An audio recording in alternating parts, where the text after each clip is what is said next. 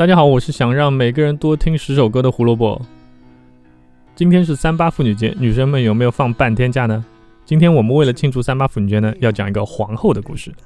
一九七三年三月八日，Queen 发售第二张录音室专辑《Queen Two》，被称为是 Queen 最重，似乎也是最自由散漫的一张专辑。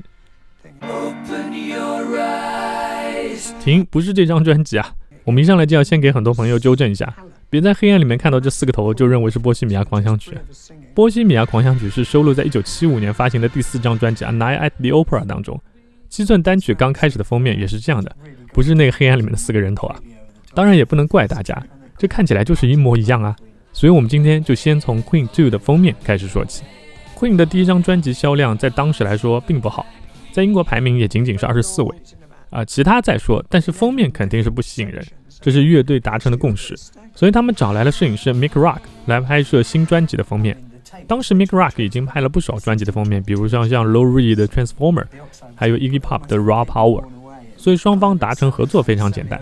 但是怎么拍呢？Queen 给 Mick Rock 听了整张制作完的 Queen Two，Mick Rock 觉得这简直就是一张 Ziggy Stardust 加上 Led Zeppelin 的专辑啊。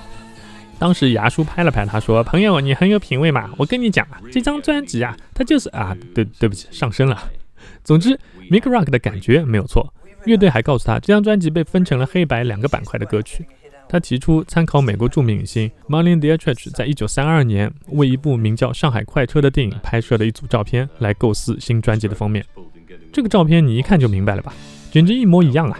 所以之后就参照这张照片拍摄了 Queen Two 的封面。”这张专辑封面给了 Queen 很大的影响，所以下一张专辑《s h a r e Hard Attack》的封面也是由 Mick Rock 拍摄的。最后我们都知道了，《波西米亚狂想曲》MV 的开场完全就是照搬了 Queen Two 的封面，因为乐队太喜欢它了。第二张专辑虽然没有一个整体的概念，但是 Brian May 和 Freddie Mercury 想把它做成一张两面性的专辑，专辑歌曲被分成了 Side White 和 Side Black。这也是为什么这张专辑的黑胶唱片出版被做成了 Gatefold 的这样一个形式，也也就是这样可以打开的。所以大家如果买这张专辑的黑胶唱片，建议买 Gatefold 的样式，因为它会更遵从于最初的版本。同时，里面放黑胶唱片的内封，呃，两面也是写着 Side White 和 Side Black 的字样。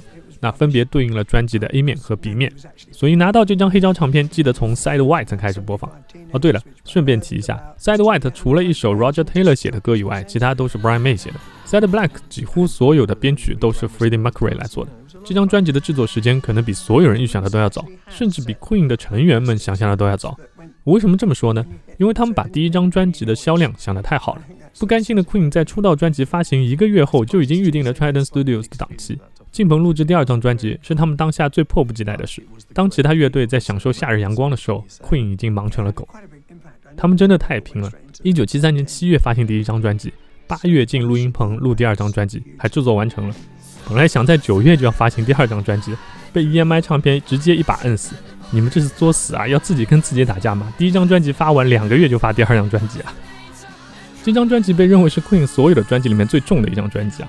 那在我眼里，这大概也是最自由散漫的一张专辑，弥漫着一股冲动的气息。歌曲包含的元素非常多，因为这张专辑里面有不少歌曲是早在计划中，但是没有实施的动机，因为他们希望在录音室里面有更多的控制权以后再去做这件事情。只是没想到这天这么快就来了。今天的推荐歌曲可能会比较偏，我挑了鼓手 Roger Taylor 写的那首歌《The Loser in the End》。Queen 的粉丝都知道，Roger Taylor 在 Queen 的每一张专辑里面都是一定要唱一首歌的。这首歌是我认为这张专辑里最重，也是听起来最现代的一首歌。我真的很惊讶，在一九七三年竟然能写出这么硬 hard rock 的歌曲。专辑发行后，在英国最高的排名从上一张的二十四直接跃升到了第五，可以说是相当大的进步。但是在销量方面还是金唱片，这点我们就得说到说到了。一九七三年爆发的石油危机导致制作黑胶的材料乙烯基大量缺货，所以英国制造商一周不得不停工三天，否则没事干呀。反正也没事干。加上通货膨胀带来的政治问题和社会动荡，人们也没有那么多心思买唱片了。怎么样？没想到吧？在这里竟然还能学到真正的历史事件啊！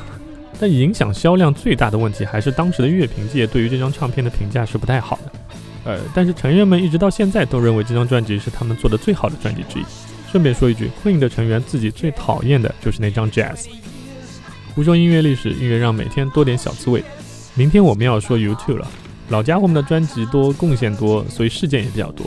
如果大家有更感兴趣的话题，也可以提供给我，那我会进行参考，然后看在合适的日期加进去。那三连后我们明天再见啦，拜拜。